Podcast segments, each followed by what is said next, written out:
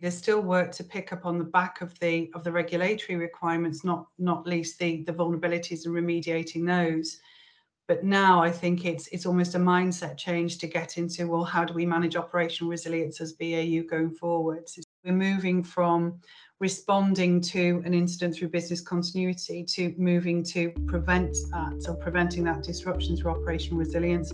That was quite a hard, uh, a difficult mindset change to land. The mapping exercise has been very interesting in that it has surfaced not only surfaced vulnerabilities, but it is also um, I guess, raised the, the profile and visibility and priority that the firm puts on remediating those. Um, because, of course, the board have to, to, to, to sign off a self-assessment listing those vulnerabilities and it's now a regulatory requirement um, to then promptly remediate those so things that firms have really known about for quite a long time but have never had um, the priority to be uh, to be dealt with promptly uh, all of a sudden um, they're going up the, uh, the, the, the, priority, uh, and the board has an interest in uh, in sorting those vulnerabilities out. So I think that again is is very positive. Um, and I think lastly, but perhaps not least, um, as as firms have started looking at their scenario testing and testing their existing crisis management and um, business continuity arrangements, it's forcing firms uh, to think much, much more about how they communicate with customers when disruption does occur. Hello and welcome to our new episode of Risk and Regulation Unraveled our Grant Thornton's Financial Services podcast. I'm Irina Velkova, your regular host, and I bring to you conversations about the dynamic world of risk and regulation. We help our financial services clients understand new regulatory developments, upcoming changes, and how to stay ahead of the regulatory curve by inviting renowned experts to share their insights. In the last few years, we have witnessed a huge amount of disruption, from a global pandemic to a geopolitical crisis, cost of living pressure, the climate crisis, which is hanging upon us, whether we realize it today or not, and the list goes on and on. It is therefore no surprise that the topic of operational resilience is so central to the agenda of regulators, as naturally all these events have brought up a sharp focus on firms' resilience and how they withstand the challenges they face in today's world. We are indeed dedicating a second podcast episode on the subject, now that the firms had until March this year to comply with the first round of requirements related to operational resilience, namely identifying the important business services and setting impact tolerances, but also to highlight again the importance of the topic. And for that, I have invited two practitioners today to share their experience as to what they have seen on the market, discuss how prepared firms in their view are and some challenges they have seen being tackled, but also hopefully some tips for those organizations that are still on the journey. I would like to first welcome Joanne Johnson. Jo has spent her career in the financial services sector and dedicated the last 23 years to risk management. Jo specializes in supporting organizations respond to regulatory requirements, as well as establishing risk management and enterprise frameworks. Recently, she has supported implementation of operational resilience from within an organization. So great inside knowledge and very practical experience. Welcome to the podcast, Jo. Hi. We are also joined by David Yang, who leads our Grant Thornton operational resilience consulting work. David has over 20 years of consulting experience across banking, insurance, and investment management, focused largely on operational effectiveness and transformational change.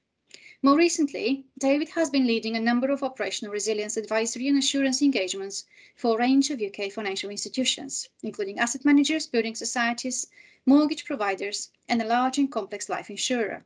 And it is indeed great to have you today with us, David. Hi. Well, delving straight into you, I suppose. Um, as I referred at the start, firms in scope now had a year or so to comply with the first round of operational resilience requirements. And of course, they have until 2025 to meet the rest of the rules and demonstrate that they can remain within the impact tolerances as identified, and they should do that through robust testing. However, from your experience, and the question is to both of you, of course, where do you think organizations find themselves in terms of, of readiness today? And maybe, maybe David, starting with you, given your range of experiences recently. Uh, yes, well, I, I, think the firms that have fallen into the scope of the regulations will have by um, by now uh, complied with the mandatory aspects of the, the regulation. So they will have um, identified their uh, important business services, mapped them, set initial tolerances, and gained the relevant board sign-offs uh, that they need to needed to comply um, by March.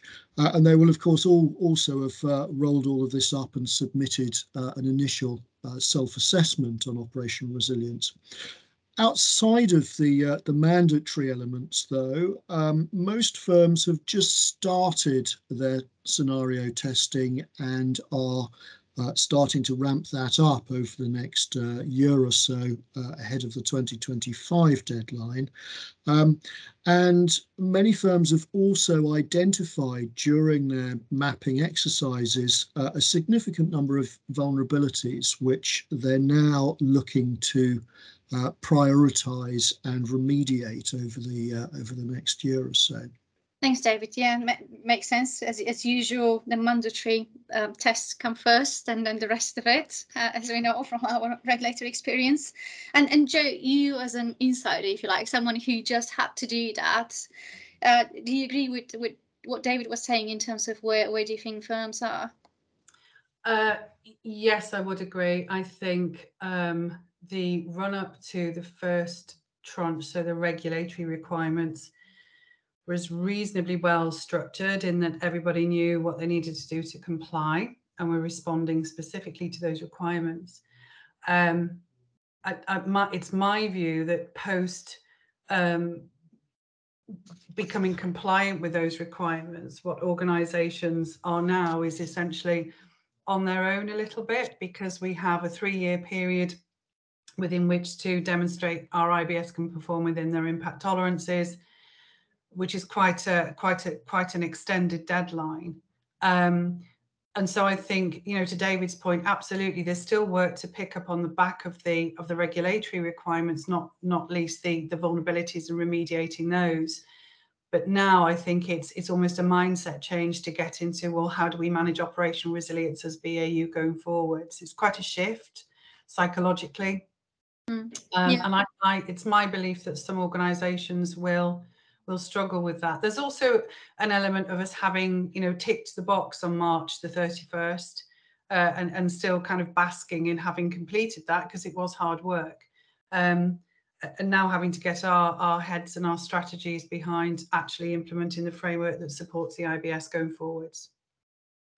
You did mention, Jo, there a few times struggles and it's been hard work. What do you think has been perhaps the biggest challenge that firms had in the run up to well, let's say the first deadline of March 2022? Uh, I would say the volume of what's required, um, because you know you are identifying and, and becoming um, familiar with processes on on a vast level. So, so for organisations I supported, it was understanding the business at a very granular level to then be able to make the um, the decision on whether or not some of those businesses that rolled up to services made the cut as an IBS. So it was it was the volume of work uh, that was required in the initial stages. Um, then in terms of the hard work thereafter, it was it, you know I didn't struggle with getting engagement from senior members or, or board members but it is a different approach entirely operational resilience. I know it's it's closely linked to business continuity, but in terms of um, the approach, it's very different. We, we're moving from responding to an incident through business continuity to moving to prevent that or preventing that disruption through operational resilience. That was quite a hard, uh, a difficult mindset change to land. And, and I guess, David, question for you perhaps, is that consistent with what we have seen with other clients on the market in terms of challenges? Uh, yes, I, I, I, think so. So uh, it's a, a new approach, and uh, as Jo has said, a, a large number of, uh, of, of different dimensions that um, uh, people have got to uh, have had to get their heads around in a relatively short space of time. Um, so I, I mean, I think in, in terms of challenges, uh, there would probably be three things that um, that, that that have leapt out to me uh, across all of the the clients.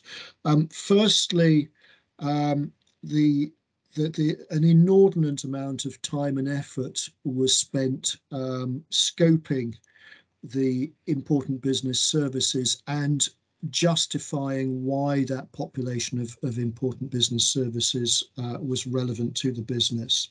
Um, and, you know, documenting the thinking that supported that justification ahead of board sign off um, took a, an inordinate amount of time. Um, once those IBSs had been identified, um, mapping them to sufficient granularity again was a real challenge. And there were a couple of fault lines which uh, I, I, think have leapt out to me again universally across across clients. Uh, one, mapping from business, the business process, into core technology to sufficient granularity um, and making sure that there was that that that end-to-end read across. Uh, and then secondly, mapping into third-party suppliers and the supplier database and looking then through into fourth parties and subcontractors and that that ecosystem.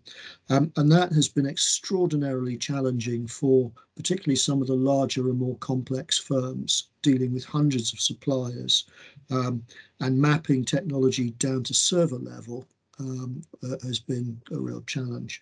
And then I, th I think the third thing, uh, and perhaps more most important um, to me, is the lack of understanding of customers that many organizations would appear to have. Um, so in terms of justifying the impact tolerance set uh, for an important business service and its disruption, starting with the customer and understanding the customer, um, why they might be in accessing the service, why they might uh, be suffer disruption uh, or the impact of that disruption, um, and how they might suffer harm, um, coming up with a coherent narrative uh, across multiple IBSs has proved extraordinarily challenging. Do you think they've got it right now? I mean, when you when you think about audit trails and the point you made at the start in terms of a big challenge documenting that, do you think they've been fairly consistent in terms of how they've managed to record that, or do you think there is still some outstanding work to be done for the audit trail going forward? My view is there's probably outstanding work to be done. Um, I, I, would say that uh, uh, some firms have, have, have tackled this um, far more effectively than others. The ones that have done well are the ones that have, uh, have, have got a lot of information about their customers um, uh, uh, and the, the, the, segmentation, the customer types, uh, why they, they use the services in the way that they do, and how they might be uniquely vulnerable um, in the event of disruption. Those firms have, have done well and, and, and, and managed to present a, a compelling argument to the board on why they they've chosen the tolerances they have. Um, other firms have frankly been uh, forced to start almost from scratch. Um, so those firms that uh, have had to uh, had to start from scratch um, have had to initiate exercises to find out uh, and source um, both quantitative and qualitative data points um, for the customer groups accessing each IBS, and that's been quite a challenge for them. Um, and of course, that exercise has to be done before they can think about uh, um, why customers might suffer intolerable harm, the first point at which those customers would suffer intolerable harm, and therefore the point at which the impact tolerance must be set. Um, and of course, that justification has to be uh, has has to be documented and, and, compelling before the board will sign it off. Yeah, so uh, sounds a bit more work from from them yep. to be on their side if you like to be done. And and jo you you have done this in an organization which is um, very customer led and very customer oriented picking up on, on david's point. Is this how you started it as well? Was that the center of your focus? And and maybe if you can share your experience in terms of what you personally found most difficult to deal with. You mentioned that you didn't have challenges for example with senior stakeholder engagement but what was your personal if you like um, big battle I, I think it was starting to have conversations about what operational resilience means. So the whole, um, you know, we are moving away from business continuity, which I always say is everyone jumping on a, you know, um, a minibus and going and making sure they can log in and take a call. So it's it's very very different in that we are doing the right thing by consumers, and we are planning to prevent disruption as opposed to respond to it. So that that culture change if you like was the was the trickiest bit. Mm. once that had been done um, and um, you know key stakeholders were on board uh, what we did as an organization was keep referring back to why we were here. So why we were doing this to david's point that it, this is about the consumer. So this is about making sure our customers can continue to service without realizing or being at all impacted by something that's happening in the background. I think what what I found toughest was the dialogue around that. So even though the message had and, and the requirements had landed extremely well where I worked, you felt as if you were on a loop. You were constantly reminding the project team, constantly reminding the stakeholders within the business why we were doing this. And that became really evident when we got to David's point to the impact tolerances because I think for the impact tolerances, that was when we actually first, you know, we presented the IBS, we'd mapped the resources, all fabulous bits of work. When we got to the impact tolerances, we were asking people to make a decision. And, and that for me was when the, the dialogue and the reason why we were here and the rationale for where we were, it, it got quite difficult uh, in terms of delivering that message. So when I, when I reflect now, you know, it's it's it's easy at this point to look back and say, actually, as an organisation, we landed that really well. That for me, is as you know, the individual implementing or the lead for implementing that piece was the was the toughest message, I think. Yeah, sounds very interesting. Is that because usually people shy from making decisions when it comes to something which is quite obviously high impact, fairly new, or is it that because we genuinely didn't actually know what the right answers were? I think because it's at that point that it moved from theoretical to yeah. actually becoming real, you know. So so you know, there was never any challenge on why we were doing this. Um, the drive is very consumer focused, which got enormous support. Um, as I said, as a project team, we constantly thought about ourselves as customers and what it would mean for us. Um, but when we we applied our impact tolerance, suddenly it became really real. Uh, and that's you know you kind of get this period that we're all signing up to, and then we need to go and tell the regulators if we breach that. And it called into all uh, kinds of other considerations, including operational, technological, strategic, costs, etc. So that that for me was when I think it became very real for people. Um, you know, and we had stuck to the strap line of why we were doing this and how great it was, but but that that changed. It was a, a big shift from from the theory into how we practically do this. Yeah, the realization that you're actually bound by it once you sign yeah. up for it. Yeah. And yeah, shall we talk a little bit more about the broader, if you like, um, implications, positive or negative, of, of the whole exercise? So obviously you both referred to how much work had to be done by firms to prepare and that's usually associated with costs and resource challenges. But what do you think firms gained from that exercise, if anything? Do you think there were benefits as well as the actual um, amount of work that had to be done? And maybe David, just because I've left you silent there for a minute. uh, well, yes, I, I think that this has been beneficial for firms. Um, what it has done is forced firms to think uh, uh, uh, about how they deliver their services to customers in a very different way. Um, particularly larger firms, um, once you get into operations and, uh, uh, uh and IT functions, um, they historically can have built up a very internal firm centric view of the world. Uh, and what this is, what this has done or has started to do is force firms to think um, more about their customers and the impact that they have on customers uh, on a day by day basis. So they're, they're, they're forcing that external view um, through the organizations. And I think that's an incredibly positive thing um, to do. As Jo has said, it is a culture change. Um, uh, uh, and I, I, think firms are still very much at the start of that journey, but nevertheless, I think it is a worthwhile and positive thing to do. Um, secondly, I think um, it, it, has uh, surfaced vulnerabilities, and it, the, the mapping exercise has been very interesting in that it has surfaced not only surfaced vulnerabilities, but it is also um, I guess, raised the, the profile and visibility and priority that the firm puts on remediating those. Um, because, of course, the board have to, to, to, to sign off a self-assessment listing those vulnerabilities, and it's now a regulatory requirement um, to then promptly remediate those vulnerabilities. So things that firms have really known about for quite a long time, but have never had um, the priority to be uh, to be dealt with promptly, uh, all of a sudden um, they're going up the, uh, the, the, the priority, uh, and the board has an interest in uh, in sorting those vulnerabilities out. So I think that again is is very positive.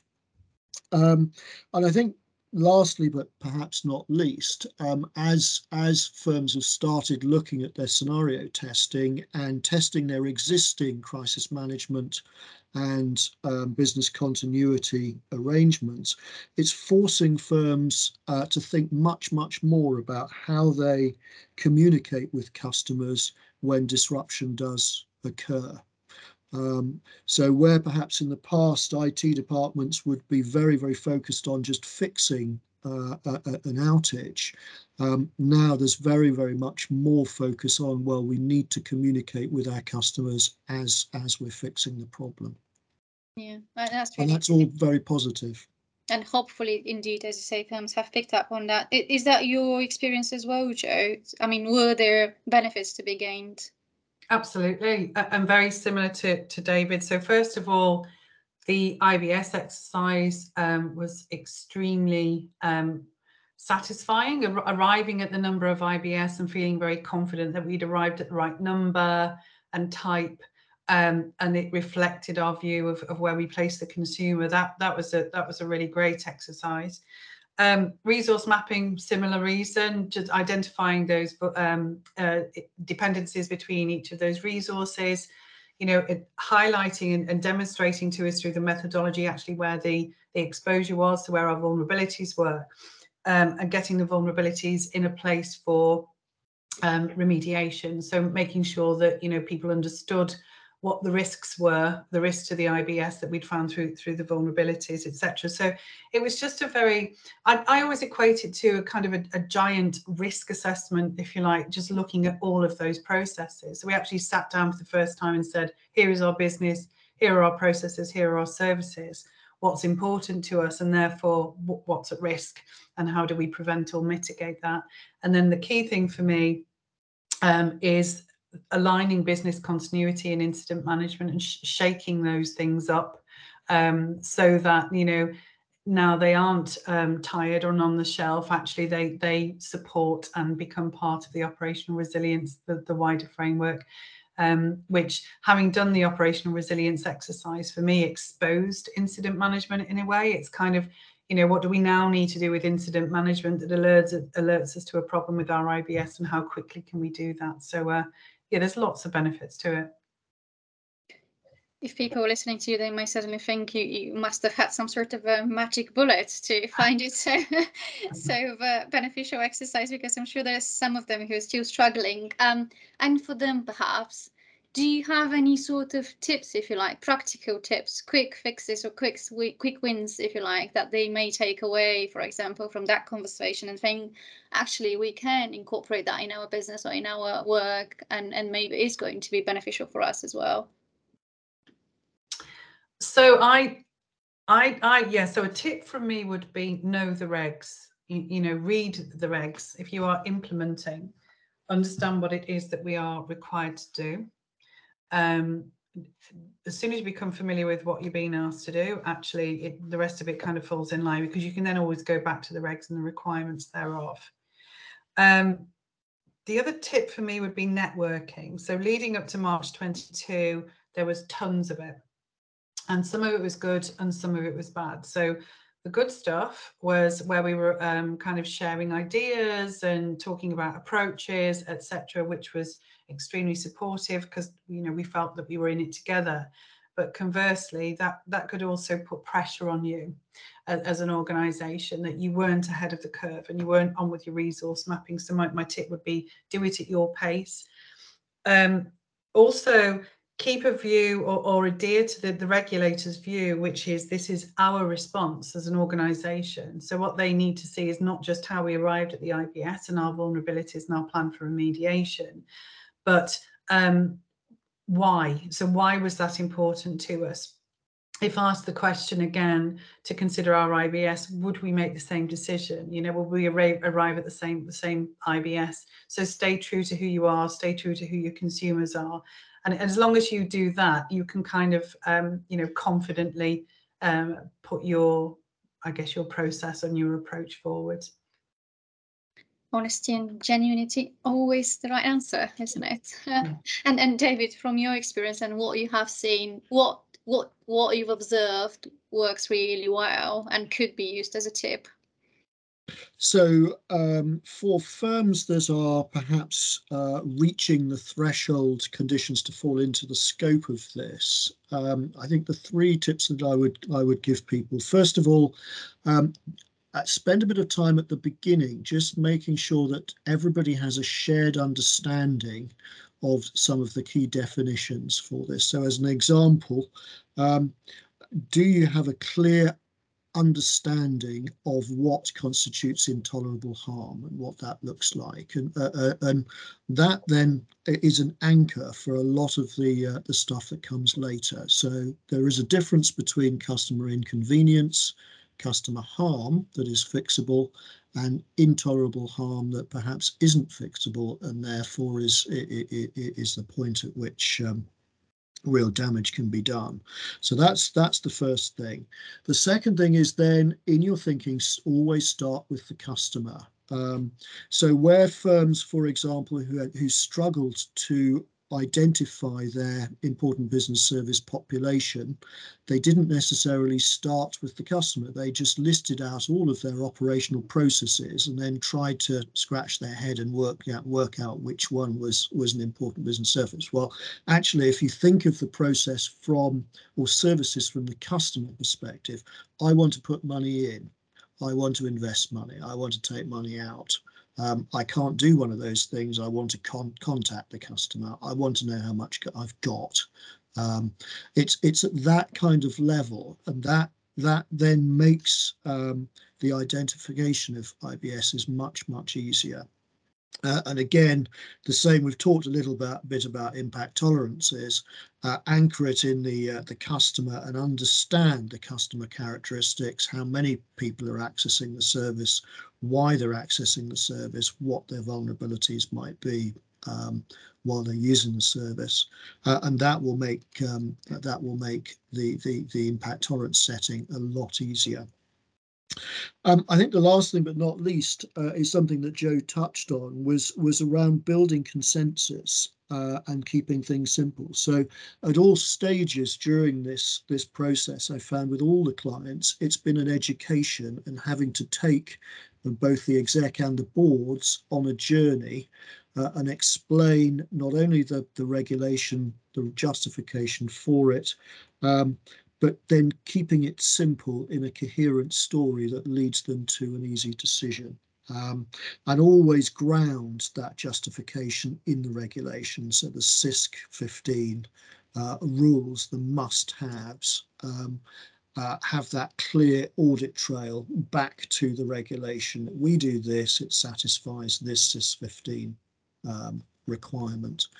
Um, but, but, but, but make that story as simple uh, as possible. And, and we see that quite often with lots of new regulations that there is a tendency by some organizations to actually over engineer things and indeed not necessarily arrive at the right answer. Whereas actually, if you indeed keep it proportionate to your organization and pragmatic and honest to Jo's point or do what's actually important to you, um, it is perhaps the, the right way forward. Um, a little bit of a more speculative kind of question, perhaps, but how are you seeing firms are going to transition into 2025? Um, looking ahead, if you like, what's the journey going to be like? Maybe David, starting with you. this time? So I think, uh, as Jo said earlier, a lot of people have uh, uh, have um, got themselves over the March uh, hurdle this year, and um, breathed a sigh of relief and thought we're finished. But I, I think there will be a very short honeymoon period, uh, and then um, firms are going to realise there's still an awful lot of work to do. Um, and that will manifest in a number of areas. So um, some firms have got a lot of remediation to do uh, in terms of sorting out identified vulnerabilities. And for larger and complex firms that are PRA regulated, the PRA has made very clear that where vulnerabilities have, have been identified, they expect them to be remediated promptly. So that's uh, uh that, some of those vulnerabilities are number one on the on the lists. Um, We've got uh, scenario testing has in most cases started, but it's a very, very early stage of maturity. So scenario tests done to date tend to be fairly simple. They're testing single points of failure, perhaps single applications. And I think over time, the scope and scale of that scenario testing is going to have to become much, much broader and deeper. Um, testing multiple points of failure uh, along uh, end-to-end IBS, perhaps involving third parties or fourth parties, um, multiple applications uh, going down, perhaps across multiple IBSs. Um, and so uh, there's a there's a big journey that firms will have to go on to ramp up that scenario testing to the level of, of sophistication they need to identify their points of failure um, at which they can no longer stay within within tolerance. That's a big exercise. I think again, as low, as Jo's touched on, um, having set an impact tolerance with reference to customers and their vulnerability, there's a massive realignment that firms will need to do to realign their crisis management, um, business continuity and disaster recovery procedures and process to make sure that they can stay within the tolerances that they've set um, and communicate effectively with customers while they, they, they do it. So I, I, would see a wholesale um, uh, revision of crisis management BCPDR um, process and those functions uh, to enable firms to do that. Um, and then I think last but not least, there's an exercise to be done to just make sure that operational resilience is embedded um, fully into the opera operation. Uh, uh and that's a cultural thing. Um, it involves uh, new governance forums to be um, uh, stood up and, and embedded down. Uh, and then um, integrating operational resilience and embedding it into the enterprise risk management framework. Uh, again, I think there's a lot of thinking that needs to be done there um, to make sure that that's seamless and, and, and joined up and, and revisiting um, risks and controls uh, and ownership for those uh, with, with, with the new operations resilience lens. You listed so, so many things that I'm thinking there's no honeymoon even involved here in that whole story. Um, it's just going to be a lot of further work to be done. And I think, Jo, do you have more to add to that really complicated picture already in a David portrait? No, abs- absolutely agree with everything David just said. I think for, for me, it is embedding operational resilience, and that's so that to touch on David's point, operational resilience becomes second place. So it becomes comfortable. Um, that we can demonstrate on an ongoing basis the performance of those IBS. So having identified these are our important business services is what matters to us how do we oversee and manage and challenge the performances uh, of the IBS within their impact tolerances and what are we doing to fix that? So on an ongoing basis, as David said, that will be scenario testing, um, remediating the vulnerabilities that come out of not just the initial activity, but ongoing scenario testing, making sure that we're keeping the IBS comfortable and safe. Um, but also adapting the IBS as our businesses change and adapt. So if we move further into transformation, become more uh, digitally based, what does that mean for the IBS? What does that mean for our, our consumers, etc. So keeping it keeping it alive. And that for me is keeping it front and center of all of our governance processes. So that's around product design, change, etc. transformation programs, do we consider operational resilience as central to that activity or just a tick box at the end? So, and that goes back to the culture piece. But the other one for me, I think that's really important is, is embedding ownership and accountability for the IBS. So it sits with the 24, the SMF 24, but actually the performance of those IBSs um, can be delegated down to IBS owners.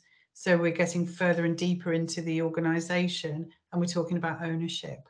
And that's the own, ownership of the performance of the IBS and overseeing and making sure that the IBS is performing in a way that we said it would when we submitted our self-assessment, which leads me quite nicely onto the ongoing housekeeping around ops res. So there's an annual review of the IBS, the resources, our vulnerabilities, our scenario testing plan, and our self-assessment.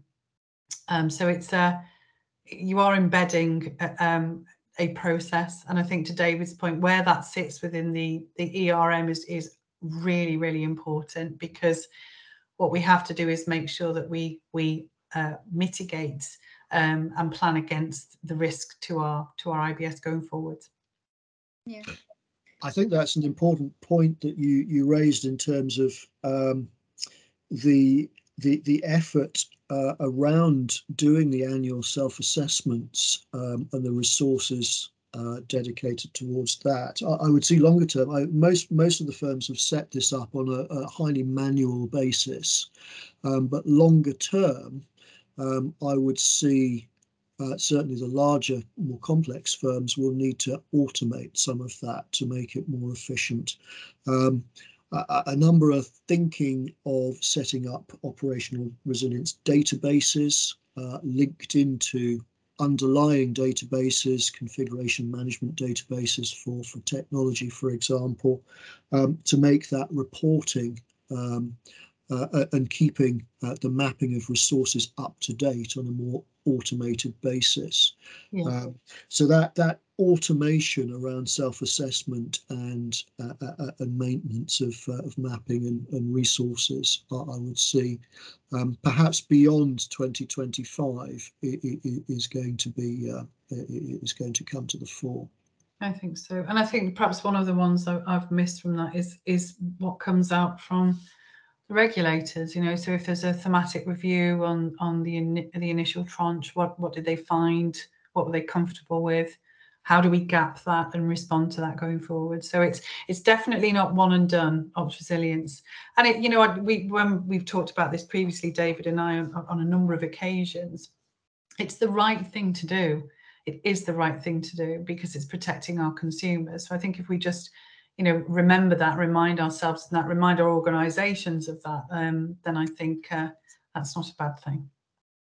You, you touched jo on that but i probably wanted to finish on a slightly more difficult question indeed but i know it's one that our listeners would be grappling with and it would be really interesting to hear your views but where where do you see the regulatory developments on that? So what we see very often happens is with new regulations, as you mentioned, there is a thematic review, some further work done by the regulators, which results in some sort of uh, amendment of the requirements, which kind of makes it quite challenging for firms sometimes actually to make the necessary adjustments.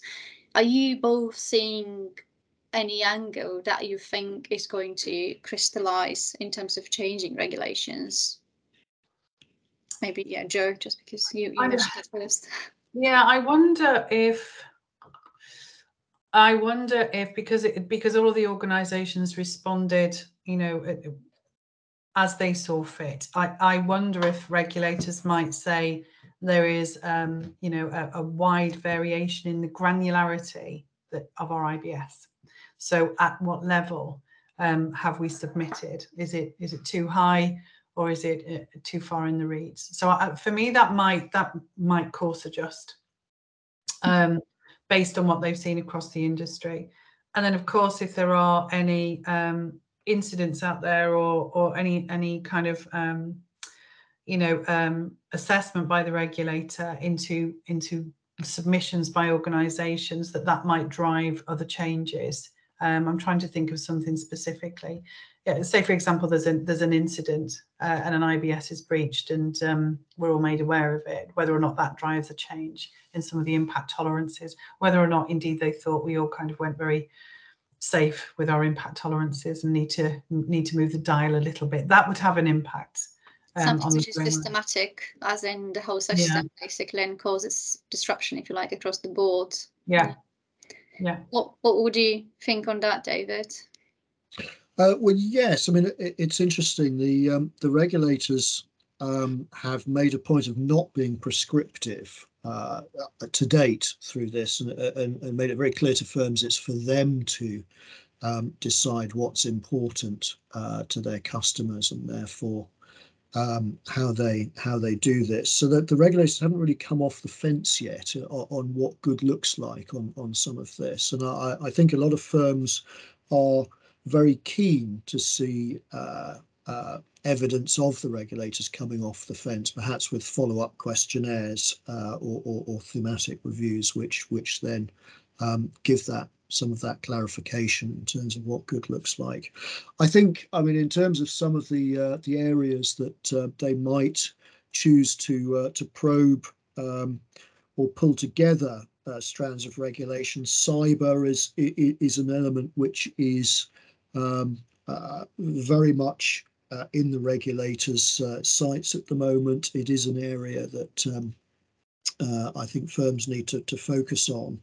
Um, and it wouldn't surprise me at all if if if they if if they were to look at this area uh, um, with a kind of operational resilience uh, overlay. What does this mean in practice in this area? I wouldn't wouldn't be at all surprised yeah. if that were an area of further probing. I would agree uh, with that, particularly as yeah, sorry, Dave. Particularly as um, organisations move forwards digitally. Yeah. Yeah, I, I would agree totally. Um, so cyber resilience, one to watch. Um, and then I, I, I would um, I, I would suspect that a year, 18 months down the line, we're probably going to see section 166s come through where um, the regulators uh, decide that um, uh, remediation efforts on identified vulnerabilities have not been um, sufficiently robust or timely, and therefore Section 166 activity starts to learn to uh, uh, to, to, yeah. to, sort that out with some of the bigger players.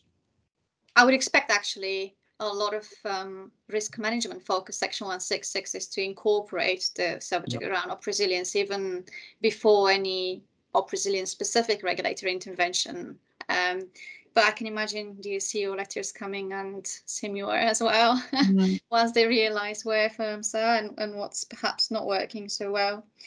Well, thank you very much, Bill, for that conversation. It's it's been great talking to you and really um, very informative uh, in terms of you sharing your experience and your knowledge. And I'm sure our listeners have picked up some really lots of useful tips. Sounds there is an agreement. There's a lot has been done already uh, by organisations, but from my understanding, no real honeymoon because there is even more to be done. So uh, I hope um, I hope that indeed have benefited from that conversation. And uh, yeah, thank you very much uh, for that. Thank you. Thank you. And on that note, thank you to all our listeners as well. You can sign up to the Financial Services Regulatory newsletter to receive weekly updates and invites into your inbox. And to stay up to date with the upcoming episodes, be sure to subscribe to the podcast on Apple Podcasts, Spotify, and Amazon Music. We'll be back with our next episode next month on other exciting regulatory topics. Thank you again and goodbye.